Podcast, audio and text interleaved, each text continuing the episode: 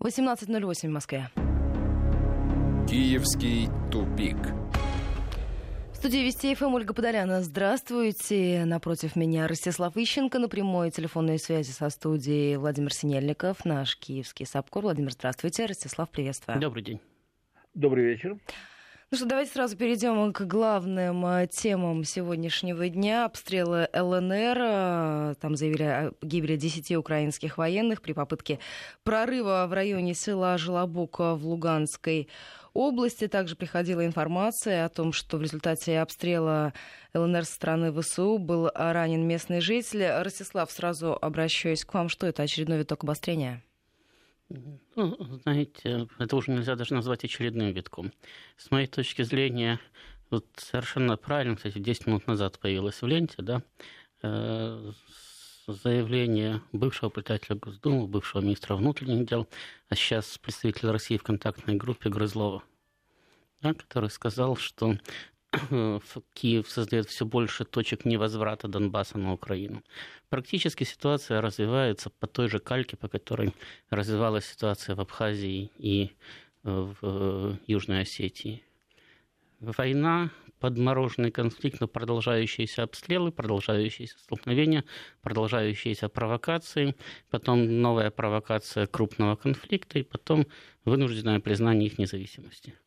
По сути дела, сейчас украинские власти в Донбассе идут по тому же сценарию. И думаю, что они это делают умышленно, потому что самим отказаться от Донбасса им как-то не с руки. Да, в общем-то, и Конституция не позволяет. Ни Верховная Рада, ни президент не имеют права просто по своей воле взять и отказаться от части территории страны. Для этого надо проводить референдум. Да? А так, явочным порядком, ну, заставили и заставили. Потом можно пожимать плечами, ведь мы не хотели, так получилось. Ростислав, вы уже цитировали Бориса Грызлова. Я приведу еще одну цитату. Главная причина обострения ситуации в Донбассе — сознательное блокирование официальными украинскими властями шагов по реализации политической части Минских соглашений. А вот как вы считаете, что теперь с минским форматом? А ничего, понимаете, минский формат, он же прописывался в таком варианте, что независимо от того, выполняет ли его Украина или не выполняет его Украина, нынешним киевским властям ничего хорошего от этого не наступает. Потому что Украина теоретически могла сохраниться как государство, если бы она выполняла его минский формат, да, федерализировалась бы и так далее. То есть государство Украины тогда бы сохранилось на политической карте. Но это не значит, что у власти там сохранились бы те же люди, которые захватили ее в 2014 году. Потому что в таком формате просто, кстати, свободные регионы быстренько переизбирают парламент, быстренько переизбирают президента и говорят «спасибо, до свидания». Вот. А потом эти ребята попадают в тюрьму. Значит, если они не выполняют, то мы видим, как медленно, но верно, они просто лишаются поддержки своих западных партнеров и лишались бы в любом случае, даже если бы ситуация складывалась бы для них более благоприятным образом. Но, тем не менее, ничто же не бывает вечным, да? И заинтересованность там, и Европы, и Соединенных Штатов в Украине, даже если бы у Украины были бы другие потенциальные возможности, даже если бы она разумнее бы управлялась, если бы у нее власти стояли бы более адекватные люди, все равно рано или поздно наступил бы момент, когда она стала бы не нужна. Точно так же, как стал не нужен Катар, да? Раз все прозрели, давай с ним разрывать дипотношения, потому что он, видите ли, террористов поддерживает. А до этого когда-то стал не нужен Хусейн, а до этого когда-то стал не нужен Норьего, а когда-то закрыли глаза на то, что революционеры на Гаити прогнали Бэбидока, а до этого закрыли глаза на то, что никарагуанцы прогнали Самосу и так далее. И Каддафи тут можно тоже вспомнить. Да, и Каддафи можно вспомнить. И можно вспомнить, сколько было переворотов в Южном Вьетнаме при американской, это фактически, власти. И сколько было переворотов в Корее, в Южной, тоже при американской, это фактически, власти. То есть рано или поздно просто государство, которое не может само обеспечить свою международно-правовую субъектность, оно становится фишечкой в игре. Значит, с Украиной это произошло раньше. Владимир Синельников из Киева. Владимир, вы с нами? Конечно. Владимир, вот объясните и расскажите нам, как вообще то, что сейчас происходит в ЛНР, обстрелы, в ЛНР заявляли о гибели 10 украинских военных, как-то это освещается? Вы знаете, за последние 3 с лишним года ничего не изменилось. Вот как 3 года назад шла абсолютная циничная ложь по поводу того, что происходит на Юго-Востоке, точно так же она и продолжается. Украинские масс-медиа точно повторяют официальную установку о том, что это на них нападают, как они говорят, российские оккупационные войска, их обстреливают, а они мужественно защищаются, не сдавая ни пяди родной земли. В частности, пресс-центр штаба антитеррористической операции распространил сообщение, которое фактически повторяют все украинские масс-медиа, абсолютно не ставя его под сомнение. Цитирую. Начиная с 6 часов утра российские оккупационные войска, нарушая Минские соглашения, осуществляют обстрел сил антитеррористической операции, используя тяжелую артиллерию калибра 152 мм, минометы калибра 120 и 82 мм. Как сообщают очевидцы, боевики нарочно подрывают частное помещение местных жителей, чтобы потом обвинить силы АТО в нарушении достигнутых в Минске соглашений. Кроме того, по явной информации, в этих военных преступлениях против человечности задействованы пропагандистские каналы, которые фиксируют эти разрушения ради создания своих очередных фейковых новостей. В результате боевых действий 7 украинских защитников ранено, 1 погиб. Конец цитаты. То есть вот точно так же, как они рассказывали, что это сами себя одесситы сжигали на зло националистам, точно так же сами себя убивали, сами себя обстреливали, все это продолжает. Ну, извините, это даже больший бред, потому что здесь в 2 предложениях сразу же 2 противоречащих друг другу утверждения, потому что могут быть либо боевики, либо российские оккупационные войска. А быть одним и тем же они не могут. И можно либо проводить антитеррористическую операцию, либо воевать с Россией. Опять-таки, заниматься одним и тем же в 2 лицах тоже невозможно. А, как вы видите, в этом заявлении утверждается, что напали на бедных украинско-российские оккупационные войска, причем напали на военнослужащих, проводящих антитеррористическую операцию. Против кого? А потом с этими военнослужащими воевали и обстреливали их какие-то боевики.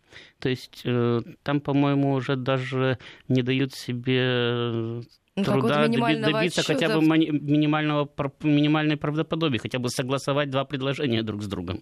А скажите, Ростислав, по поводу Грузии и Украины, женщины-снайперы из Грузии прибыли на Донбасс, ведут себя крайне вызывающе, об этом накануне заявил Эдуард Басурин, и ранее появилась информация о том, что как раз в эти самые дни министры обороны Украины и Грузии встречались в Тбилиси и обсуждали возможность проведения совместных учений военнослужащих 2 стран. Случайно или нет? Ну, знаете, вообще-то, правда, не женщины, а мужчины-снайперы из Грузии прибывали еще накануне с расстрела Майдана. И есть обоснованное подозрение, что они в этом деле активно участвовали наряду со своими украинскими подельниками. Поэтому, ну, в общем-то, контакты киевского режима с определенными кругами в Тбилиси продолжаются, никогда не прекращались. В частности, кстати, с теми людьми, которые поддерживали Саакашвили, но потом сумели остаться в Грузии, не были предъявлены обвинения в коррупции, никуда не бежали, они находятся на месте, они продолжают влиять на грузинскую политику, и, в общем-то, они поставляют на Украину в достаточно большом количестве грузинских боевиков. У нас есть возможность прослушать фрагмент. С утра в соцсетях донецкие и луганские блогеры публиковали отчеты с мест обстрелов, о том, как ВСУ безуспешно пыталась взломать оборону ЛНР. В этих атаках украинская армия потеряла 10 бойцов. Вот, представляете, я вот тут вот стояла, смотрела, как зашелестело вот это вот все, я бегом в квартиру подмчалась. То есть были дополнительные свидетели из ОБСЕ, которые есть в кадре. Это с той стороны ударило, да. Мы с вами находимся в населенном пункте Кировск, где сегодня в 6 утра вооруженные силы Украины обстреляли мирный город.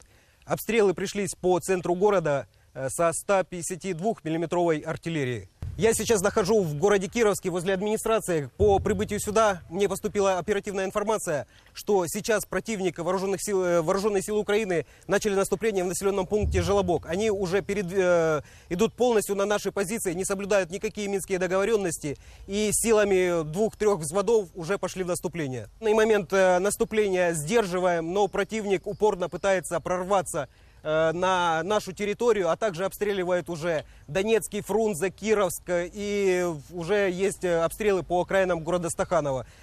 Противник пошел в наступление. Ростислав, из последних новостей, которые приходят по лентам агентства, ОБСЕ увеличит количество наблюдателей на Донбассе на 300 человек, доведет до 1000 человек. Как вы считаете, каким-то образом вот это увеличение мониторинговой миссии может повлиять на ситуацию? Нет, конечно, даже не мониторинговая миссия обстреливает. Мониторинговая миссия пишет отчеты, и они аккуратно подшиваются. И даже несмотря на то, что их там часто обвиняют в слепоте, да, и в том, что они не видят якобы, кто откуда стреляет, но на самом деле их отчеты бывают достаточно подробные, те, которые приходят в штаб-квартиру. И, в общем-то, в общем и целом достаточно соответствует действительности. Вот, но... Ну, будет их там 1000, будет их 2000, да хоть 10 тысяч, но будут они наблюдать. А украинская армия будет стрелять дальше. Они же наблюдают. Давайте тогда перейдем к другой теме. У нас сегодня Савченко Надежда предложила принести в жертву Украине 1000 человек. Она поименно их не называла, но уточнила. Она сказала, министры, парламентарии, служащие администрации президента. 450 депутатов в Раде. А вот что это? Давайте я сначала процитирую, а потом дальше пойдем.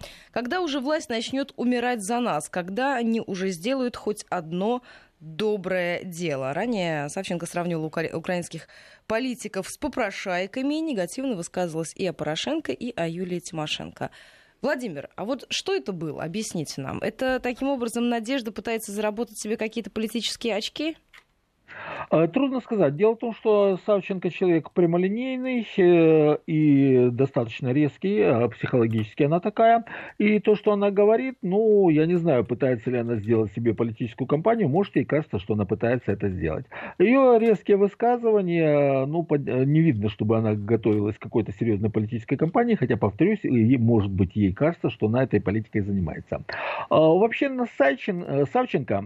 Ну вот еще когда только и готовилось ее возвращение на Украину, я тогда сравнил несколько, может быть, не совсем очень вежливо, но очень точно Савченко с жабой, которую надули через трубочку. И сказал, что вот когда она вернется на Украину, вот этот воздух начнет обратно постепенно выходить, и Савченко будет стухать. Савченко это практически случайный человек, который случайно попал под раздачу. Украине на тот момент нужно было сделать героя. Вот нужен был светлый образ, на которого можно было молиться, говорить, что вот это наша героиня, она страдает за нас. И у Савченко вот такой образ ей создавали украинские масс-медиа, рассказывая бредовые истории, что она там 87 или 88 дней голодала. Кстати, есть такая интересная идея, кто верит, что можно голодать 88 дней, давайте мы его замкнем в подвале с большим количеством воды, а через 80 дней откроем и посмотрим, что осталось. Так вот, рассказывали весь этот бред, никого не интересовало, что из себя представляет на самом деле Савченко. Точно так же она стала депутатом Верховной Рады, только потому, что Юлия Тимошенко на тот момент, которую предали и бросили все ее прежние союзники, она осталась без денег, без политической поддержки, без медиаресурса. Ей нужна была какая-то популярная фигура для того, чтобы на остатках своего рейтинга вскочить в Верховную Раду. Она сделала ее номером 1. Когда Савченко вернулась, нужно показать, что она представляет из себя на самом деле. На самом деле оказалось, что она из себя ничего не представляет. И вот она сейчас пытается пиариться, делать какие-то заявления. Но по большому счету она не нужна. И самое интересное, в целом отношение к ней изменилось вот из этой Жанны Дарк, которую из нее достаточно долго лепили. Да, вот Савченко попала в своеобразную такую яму, когда человек пытается сесть между сидеть на двух стульях, он в результате, как правило, проваливается. Так вот, те люди, которые раньше кричали, что Савченко это наша героиня, теперь кричат, что она агент Кремля, она нас предает, ее там завербовали и так далее и тому подобное. Из фракции Юлии Тимошенко ее исключили. А вот те люди, которые не поддерживают нынешнюю власть, для них Савченко по-прежнему осталась врагом. То есть, получается, Савченко не нужна ни там никому, ни здесь никому. И вот она вот между двумя стульями упала. И вот сейчас вот этим вот своим высказыванием пытается поддержать к себе какой-то интерес. Хотя рейтинг у нее очень невысокий, но чем черт не шутит. Например, в свое время я считал, что за человека, который имеет 3 уголовных судимости, который бегает по городу с вилами в вышиванке и говорит о том, что на эти вилы народ Украины посадит всех своих врагов. Я считал этого человека абсолютным клоуном и не думал, что кто-то за него проголосует. Оказалось, проголосовали. Я имею в виду Ляшко. Ростислав, а вы согласны? Упала, но попытается собраться. Есть такой шанс? Ну, кто? Савченко? Да. Ну, пытаться она может все что угодно. Просто, знаете, вот вы же знаете, что есть большое количество людей, да, которые возмущены экономической политикой российского правительства. При этом в экономике не знают ровным счетом одно слово – экономика. Значит, возможно, еще инфляция. Возможно, еще инфляция, но это уже не обязательно. Есть большое количество людей, которые считают, что, скажем, Путин должен был уже раз 10 где-нибудь повоевать. И возмущены, что это еще не произошло, если произошло, то в недостаточном масштабе. Хотя и в политике, и в военном деле они разбираются точно так же, как те, о ком мы сейчас говорили, в экономике. Вот Савченко относится к этому типу людей. Она самая человек из народа. Ну, плюс еще она к тому же психически неуравновешена. Значит, она действительно говорит, что слышит, то и поет. Или что видит, то и поет. То есть это примерно как этот самый глаз народа. Да? Значит, при этом ей действительно абсолютно все равно, как она воспринимается политиками по странам. Она реально ощущает себя вот таким делегатом народа во власти, который должен... Ну, народу это нравится, этот глаз, слух ласкает? Народу-то это, может быть, и нравится, да. Но, понимаете, для того, чтобы быть системным политиком, чтобы куда-то избираться, надо помимо набора каких-то определенных лозунгов иметь сильную команду, иметь хорошее финансирование, иметь представительство на местах, то есть фактически партийную структуру. Для всего этого у Савченко нету и не будет. Значит, следовательно, рассматривать ее как потенциального кандидата во что-то не приходится. Да, ее могут там запихнуть в какую-то партию, ну, допустим, не в Тимошенковскую, а в какой-нибудь список. Да, под нее даже могут, там, или под нее как под одну из знаковых фигур, могут сделать там какое-то даже политическое объединение, то есть там Савченко и еще кто-то. Ну, тот же Ляшко, там, если, конечно, с кем-то уживется еще в этом объединении. То есть провести ее в Раду можно. Но избрать ее президентом в украинских условиях невозможно. Или сделать ее каким-то серьезным партийным лидером в украинских условиях невозможно. Поэтому в лучшем случае, в лучшем для себя случае, если когда-нибудь на Украине еще будут выборы, она может в каком-нибудь списке протолкаться в Раду. Если она пойдет избираться в округе, она гарантированно проиграет и там затопчет. Вот. В худшем случае, ну, она досидит этот свой срок. Ну и поедет там на тот участок, который ее мама выцыганила у власти, помидоры выращивать. Потому что вряд ли ее уже возьмут вооруженные силы Украины. Владимир, у меня будет к вам последний вопрос. У нас совсем скоро новости середины часа. В Киеве прошел многотысячный протест против земельной реформы. Собирались у здания Верховной Рады, чтобы принять участие в митинге под названием «Не дадим украсть землю». Ну что, земельной реформе быть? Достаточно трудно прогнозировать результат голосования в Верховной Раде. Дело в том, что Рада должна изменить действующее законодательство, отменить действующий мораторий на продажу земель сельскохозяйственного назначения. Международный валютный фонд требует такого решения для того, чтобы предоставить Украине очередной транш кредита. Но есть очень сильное лобби противников этой земельной реформы. Во-первых, это в политическом смысле это партии такие, как «Батьковщина» Юлии Тимошенко, «Радикалы» Ляшко. Они прежде всего против, оппозиционный блок тоже высказывается против, а вот сторонниками земельной реформы являются, как ни странно, украинские латифундисты, противниками, прошу прощения, земельной реформы и сохранения статус-кво, являются украинские латифундисты, которые дают экономическую основу вот этой вот противодействию этой реформе. А в чем проблема? Латифундисты прекрасно понимают, что когда земля будет пущена в продажу свободную, земли скупят иностранцы, просто по факту того, что у них есть деньги. Но это, знаете, вот как вы приходите в салон, там автосалон, там стоит Майбах, купить, в принципе, могут все, но реально покупает только тот, у кого есть деньги. Вот это произойдет с украинской землей.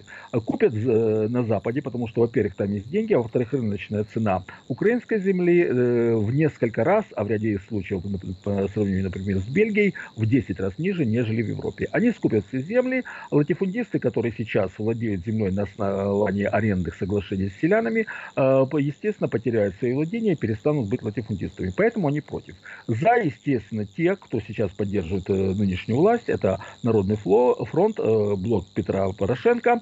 У них недостаточно голосов в Верховной Раде, но в Верховной Раде есть практика подключения депутатов независимых и из других депутатских групп. Владимир, а мы об этом поговорим сразу после рекламы и новостей. Я благодарю вас за эту часть нашей программы. 18:34 в Москве. Возвращаемся в программу. В студии Вести ФМ Ростислав Ищенко и Ольга Подаряна. Ростислав, не могу пройти мимо последних новостей, которые Алексей Анисахаров нам озвучил. Порошенко полностью доверяет 2% граждан страны, не доверяет в той или иной степени 78%. Но это же катастрофа. Для Украины или для Порошенко? Ну, мне кажется, и для Украины, и для Порошенко. Ну, для Украины катастрофа не то, что Порошенко не доверяют, а то, что в свое время все эти люди, которые сейчас Порошенко не доверяют, делали ровным счетом то, о чем их предупреждали. Говорили, что будете там скакать на Майдане, подписывать соглашение об ассоциации с Европейским Союзом, уничтожите экономику и начните гражданскую войну. Они не верили. Они уничтожили экономику и начали гражданскую войну. Теперь в этом виноват Порошенко, который, кстати, меньше их скакал на Майдане. Вот. То есть в этом данном случае речь идет не столько о недоверии к Порошенко лично, да, сколько о недоверии к политическому классу вообще. Там, по-моему, кстати, это же исследование, просто здесь у вас нет данных, оно дало там доверие к Тимошенко на уровне, по-моему, 10%. Ну, это, конечно, больше. Но все равно не доверяют больше, чем доверяют. Президентские рейтинги их показывают то же самое. Это два наиболее рейтинговых, ну, в основном, по большей части опросов политиков. Да? И рейтинг Тимошенко до 15%, рейтинг Порошенко 5-13%. По разным опросам. Да? Значит, ну, понимаете, если Тимошенко оппозиция Порошенко, причем, ну, вроде как лидер оппозиции Порошенко, да, и Порошенко все не доверяют, у нее рейтинг 15%, то это свидетельствует о том, что там просто уже существует тотальное недоверие ко всей политической системе. То есть некого выбирать людям, у них нет выбора. И, кстати, именно поэтому политическая система переходит в режим тотального террора, потому что вот то, о чем мы часто хихикаем, да, по там, запреты социальных сетей, там, значит, там, или вот ополчились на георгиевскую ленточку и так далее, чего она им плохого сделала. Переименование улиц там, и так далее. Запреты. Это начало режима террора, когда государство переходит к управлению принуждением и подавлением. То есть оно фактически отбрасывает в сторону даже демократические институты как прикрытие, демократические институты как фасад. То есть даже этой фасадной демократии уже не остается, а начинается прямое подавление вопреки Конституции, вопреки законам, вопреки международным обязательствам. И оно будет только нарастать. И вот это вот все причина того, что полностью потеряно доверие к правящей элите. Так что у Порошенко еще не так плохо, как у Украины. Ростислав, подскажите, на Украине накануне завели дело против партии Юлии Тимошенко. Национальное агентство по предотвращению коррупции обнаружило нарушение в финансовом отчете «Батькивщины». И я знаю, что вы накануне обсуждали вот эту вот большую сложную перепалку Порошенко-Тимошенко. А чего Порошенко боится? Он не понимает, что некий удар может быть нанесен на него совсем не со стороны Юлии Владимировны? Ну, понимаете, во-первых, все-таки украинские политики люди немножко ограничены. Они считают, что все равно все вопросы будут у них решаться на выборах. И работают они именно в системе выборы очередные, выборы внеочередные. Тимошенко с начала 2016 года добивается проведения внеочередных выборов в парламент. Добивается именно потому, что ее рейтинг превысил рейтинг Порошенко. Она прекрасно понимает, что с этим своим рейтингом она в состоянии на парламентских выборах делегировать его политической силе и привести крупную фракцию, возможно, даже самую большую фракцию в парламенте, после чего претендовать на то, чтобы вокруг нее создавалось большинство. То есть стать такой точкой сборки антипорошенковских сил в парламенте. точки сборки майданной парламентской оппозиции режиму Порошенко. Поскольку Петра Алексеевича ненавидят все, то шансы на это есть неплохие. Значит, вот она все время требует досрочных выборов, усиливает давление на Порошенко. Сейчас Порошенко находится в очень сложной ситуации. Он потерял поддержку Запада, с ним уже даже не здороваются, не то чтобы денег дать. Он потерял поддержку населения в стране, даже условную. И он не может опереться на нацистов, которые от него только требуют. Выпустить героев АТО из тюрьмы, или выдать им очередную порцию льгот и так или далее. Или блокада там. Да, то есть они на него давят, он либо должен к ним присоединяться и фактически становиться президентом, который царствует, но не правит, а выполняет чужие пожелания. Значит, либо же они могут его тоже серьезно попугать. Вот в этой ситуации Порошенко, в общем-то, считает, что самая большая опасность исходит от политиков системных, которые выводят его на выборы, которые пытаются загнать его в необходимость проводить досрочные парламентские выборы. Значит, там схема крайне проста. Парламентские выборы Порошенко проигрывает, наступает правительственный кризис, потому что парламент сразу же попытается поменять правительство, и по Конституции имеет на это право. Порошенко, естественно, упрется, потому что если он отдаст Гройсмана и отдаст это правительство, он потеряет рычаги влияния на экономическую ситуацию, потеряет возможность перераспределять чужое имущество в свою пользу. А тогда зачем ему президентство? Значит, уперся кризис, и тогда можно требовать под давлением досрочных президентских выборов как способа выхода из кризиса, который он тоже проигрывает. Вот. Поэтому Порошенко старательно сражается именно с Тимошенко, как с этим локомотивом идеи о досрочных выборах. И, естественно, он и посылает обратный ответ. Значит, во-первых, блок Петра Порошенко потребовал возбуждения уголовного дела по факту заключения в 2009 году соглашения с «Газпромом», то есть фактически посадки ее в тюрьму за то, что она уже, так сказать, отсидела. Еще при Януковиче. Это как по кругу, да, ну, начинается да. Заход. И Верховная Рада в свое время принимала решение об ее освобождении на основании решения Европейского суда по правам человека. Там было именно так записано. То есть там не было записано, что ее амнистируют. Или еще как-то. Ее фактически реабилитировали, сославшись на решение ЕСПЧ. Сейчас решение ЕСПЧ по боку, они собираются вновь возбудить уголовное дело. Потому же... Будучи уже европейской страной. По тому же поводу, по которому они ее только что реабилитировали. Вот. Поэтому они заводят уголовное дело и по финансовой деятельности партии, для того, чтобы максимально осложнить финансовую деятельность структуры. А вы же понимаете, что это значит, что будут парализованы или частично парализованы партийные организации на местах. Значит, партийная структура, она у Тимошенко достаточно эффективна. Потеряет часть своей эффективности, не сможет так эффективно бороться с Порошенко, не сможет так эффективно продвигать идею досрочных выборов. Это то, что Петру Алексеевичу надо. Но на самом деле вы правы. Главная опасность для него находится не в Тимошенко. Главная опасность для него состоит в нацистах, которые рано или поздно убьют и его, и Тимошенко, потому что ни он, ни она им не нужны, они и без них прекрасно справятся. А он эту опасность осознает или нет? Я уверен, что нет, потому что это, понимаете, точно так же, как Янукович и его партия регионов, которые финансировали и выращивали этих самых нацистов, а потом удивлялись, когда те их прогоняли, или как же так? Вы же наши, мы же вас кормили. Вот точно так же эти. Они исходят из того, что вот они великие, выдающиеся политики. Ну, понимаете, Порошенко стал президентом. А кто такой этот Билецкий за своим полком Азов? Да вообще никто. А Порошенко целый президент. Миллиардер. Он, между прочим, с Меркель здоровался. Он с Обамой переговоры вел. Он еще Оланды видел. Да, он Оланды видел. Более того, он с Путиным за одним столом сидел. А кто такой Билецкий? Вот он так и рассматривает ситуацию. Он привык, 25 лет все продолжалось примерно одинаково. Одни сковырнули других... Значит, посидели у власти, потом сковырнули их, или опять... сковырнул Ющенко Янукович, а потом через некоторое время Янукович стал премьером, потом избрался президентом, а потом его опять сковырнули. Значит, но, во всяком случае, система оставалась той же. А сейчас эта система пошла в разнос. Но они этого не видят, они сидят в Верховной Раде, они заходят в те же кабинеты, ходят по тем же коврам, обсуждают те же проблемы, делят между собой то же имущество, что и 25 лет назад. И им кажется, что жизнь законсервировалась. Поэтому вот этой вот опасности вокруг себя они не видят. Нацисты всегда выполняли свое дело и уходили в стойло. Они думают, что сейчас будет так же. Из последних новостей у нас буквально 2 минутки до информации о погоде. Швейцария призывает Киев к децентрализации власти и борьбе с коррупцией. Об этом заявил глава Федерального департамента иностранных дел Швейцарии Дидье Бургхальтер после визита на Украину. Он побывал в Мариуполе, сегодня в Киеве встречался с Климкиным.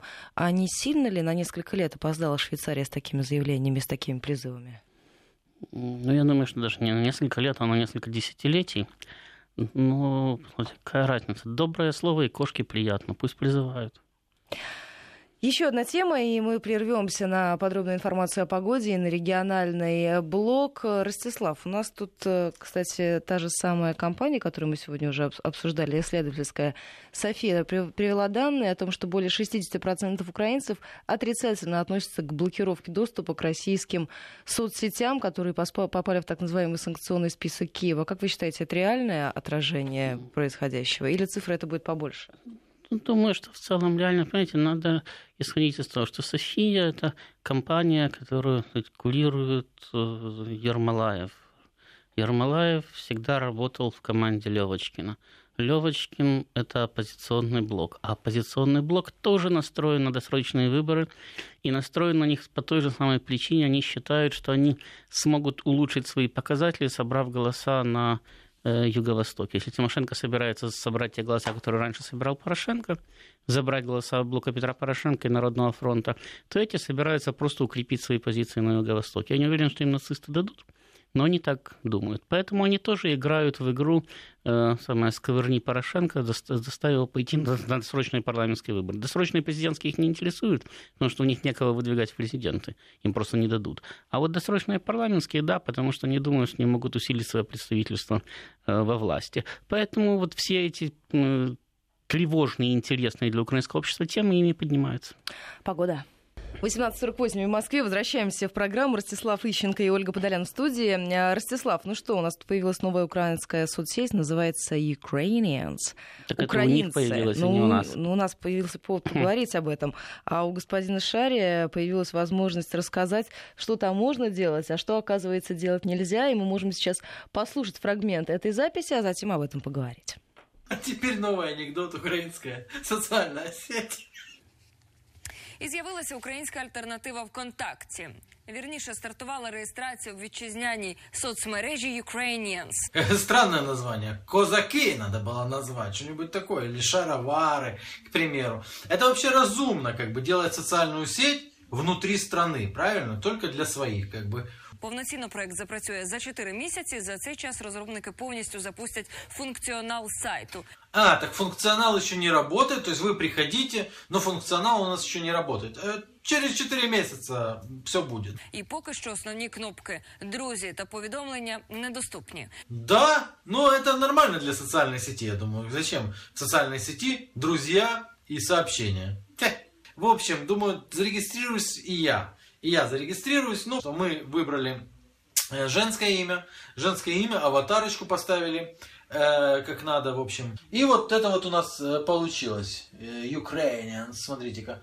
Группы не работают, сообщения не работают, друзья не работают. Зачем в социальной сети друзья? Хорошая социальная сеть, не правда ли?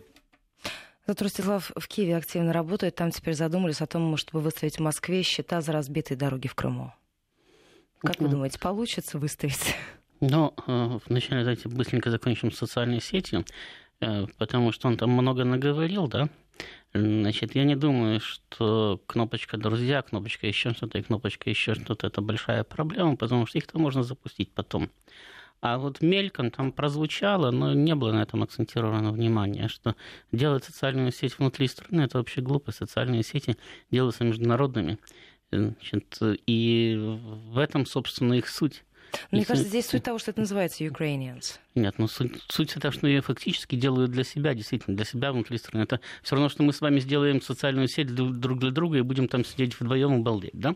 Вот это действительно, знаете, это откровенная глупость. Это новое слово в развитии социальных сетей. Вот. А по поводу дорог, да, веселая самая ситуация. Украина решила выставить счет за разрушенные дороги в Крыму. Ну, в принципе, если их там кто и строил до России, то это Советский Союз, а кто ее разрушал, так Украина. Вот. За время украинской власти дорога в Крыму строилась один раз. Ее начал строить Могилев, который руководил, был премьер-министром Крыма последние 2 года украинской власти. Строил ее, потому что в Крым зачастил на отдых Янукович, и строилась дорога от Симферополя к Ялте, к местам его отдыха. Но он ее не достроил, ее достраивают уже сейчас и продолжают еще достраивать. Вот. С учетом того, что строится федеральная трасса Крым, да, так такого дорожного строительства Крым вообще не знал с послевоенных времен, когда были проложены основные современные дороги. Все. Поэтому что-то выставлять какие-то самые счета, ну, помимо того, что Украина же не может оценить состояние крымских дорог сейчас, как она комиссию туда отправит. Вот. Это, опять-таки, очередная глупость. Сказали для того, чтобы что-то сказать. Понимаете? Вот. Ну, еще одна тема по поводу Украины, что лечиться они, вы говорите, качество дорог они могут оценить на расстоянии. Ну, во всяком случае, качество медицины могут оценить лицом к лицу. И, как оказалось, сотни граждан Украины едут лечиться на территории Донецкой Народной Республики с различными сложными заболеваниями. Это говорит о том, что с медициной полная катастрофа. Ну, безусловно, они же там собираются провести медицинскую реформу, которая уничтожит медицину по закону. Но пока не протолкнули ее через парламент, уничтожают медицину без всякого закона. То есть, понимаете, получить бесплатную медицинскую помощь даже на каком-то первичном уровне, да, на уровне перевязать царапину или мазать йодом, на Украине было невозможно уже и 5-6 лет назад. Но сейчас ситуация просто ухудшается, потому что, во-первых, у людей становится меньше денег, а во-вторых, дорожают услуги, в-третьих, дорожают лекарства. В-четвертых, просто медицина начинает разваливаться, потому что специалисты уезжают. Зачем им ждать, пока их уволят на Украине, если они могут уехать хоть в Россию, хоть в Европейский Союз и найти там себе работу? Чем многие люди и занимаются. Кстати, в течение 2014-2015 года неоднократно приходили сообщения, что именно врачи и в Краснодарском крае, и в Пскове быстро находили себе работу, которые мигрировали с Украины. И проблем с легализацией, с оформлением статуса своего в России тоже не возникало, потому что в них, как специалистах, были заинтересованы. Вот, соответственно, когда вам, во-первых, не могут оказать медицинскую помощь, потому что нет специалистов, а во-вторых, вы ее просто не можете купить за те деньги, что у вас есть, вам приходится как-то крутиться. Ну, ближе всего Донбасс. Там есть бесплатная фактически медицина с достаточно высокими стандартами. Вот туда и едут лечиться.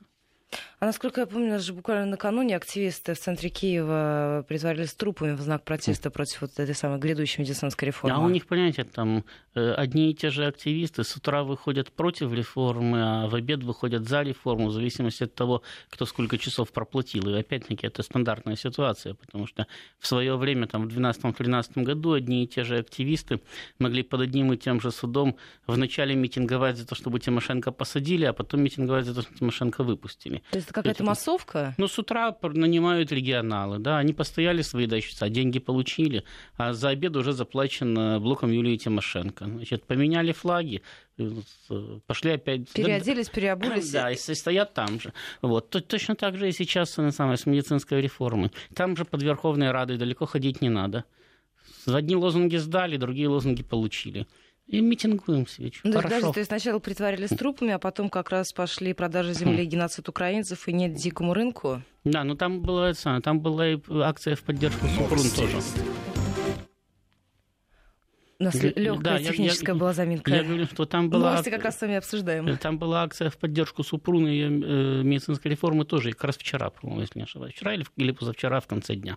Так что я говорю, там... На которой как раз говорилось о том, что хуже точно не будет в медицине. Да, говорили, что лучше будет. Сейчас проведем реформу, и будет лучше. Вот. Правда, при этом они собираются сократить большую часть учреждений здравоохранения. Супрун предлагает создать 10 крупных кластеров, где куда просто большей части населения будет невозможно добраться. Да? Но опять-таки, врачи же где-то работают, где-то живут, да, вы же их не сконцентрируете в нескольких десятках мест, многие из которых просто находятся за сотни километров от их дома и так далее. То есть, по большому счету, речь идет об уничтожении медицины для того, чтобы больше не тратить на нее бюджетные деньги. И, наверное, последняя тема, которую успеем обсудить, это то, что Порошенко подписал указ о введении языковой квоты на украинском телевидении и поблагодарил представителей СМИ, которые как раз и первыми подняли вопрос о возвращении украинского языка в медиа страны. А вот есть уже полное понимание, как это будет выглядеть? Я думаю, что в конечном итоге примут закон о том, что каждое средство массовой информации должно 150% эфирного времени отдать под украинский язык. Где они найдут лишние 50%, не знаю. Но чем-то будут же, наверное, добирать? Или вы думаете, каким-то образом своего контента хватит? Ну, нет, я уверен, что контента не хватит, потому что контента им не хватало даже на 25% эфирного времени, потому что до этого законодательная норма отводила под украинский язык 25%. Они все время страдали, потому что нечем было набить. Понимаете, 75% не найдут. Я говорю, ну, закончат они тем, что примут закон о 150%. Эфирного времени, которое надо отводить под украинский язык, и выкручивайтесь как хотите. Потому что здесь главное даже не продвижение украинского языка, а здесь главная борьба с русским. Ну, это как основная тема, насколько я понимаю, того, что происходит в эфире украинского телевидения. Ну, основная тема — это борьба с Россией. А борьба с русским языком, она, кстати, входит в контекст этой основной темы. Ну, слушайте, у нас же тут и Петр Порошенко все вновь свалил происходящее на Донбассе на Россию и призвал ускорить переговоры о размещении вооруженной миссии ОБСЕ на Донбассе. Но дело в том, что совсем недавно они уже страдали по поводу того, что Майдан им организовал Путин. И поэтому все так плохо. И поэтому у них все, что произошло с ними, это все щупальца Кремля, как называл нас Порошенко. Во всем Россия виновата и в дожде, и в засухе. А на что рассчитывает Порошенко, когда он вновь и вновь говорит по поводу размещения вооруженной миссии ОБСЕ на территории Донбасса? Ведь он, даже, мне кажется, сложно уже подсчитать, в который раз поднимает эту тему. Ну, что-то же говорить надо. Вот придумал МИД Украины позицию. Давайте попробуем вооружить миссию ОБСЕ. Там появятся вооруженные люди. Потом эти вооруженные люди куда-нибудь это двинут, всех этих наглых сепаратистов, террористов. Туда придут украинские войска, мы воссоединим Донбасс. Они начинают эту тему озвучивать. Ну вот и озвучивают дальше. Это их международная позиция. Другой у них нету. Придумать они что-то более толковое не в состоянии. Им уже 100 раз говорили, что миссия ОБСЕ сама не хочет вооружаться. Просто не хочет вооружаться, потому что это поставит под угрозу ее безопасность. Пока вы безоружны, вас нельзя обвинить ни в какой провокации. Когда вы начинаете ездить с оружием, всегда можно сказать, он первый стрелять начал. Ну, то есть, соответственно, он понимает, что миссия на это не пойдет и будет продолжать эту тему поднимать. Да, но зато говорить же можно. Бесконечно, да. Причем. Ну вот слушатели спрашивают по поводу рейтингов. Друзья, если я найду точные цифры, то я вам обязательно их озвучу. Вот это как раз София. Но главное из тех цифр, которые уже сегодня прозвучали, это то, что 78% украинцев Порошенко не доверяет, и только 2% из всех опрошенных Петра Порошенко поддерживают. Ростислав, я благодарю вас за сегодняшний эфир. Завтра мы с вами снова встретимся в студии радиостанции Вести ФМ и Киевский тупик в 18:07 по Москве. Снова в эфире.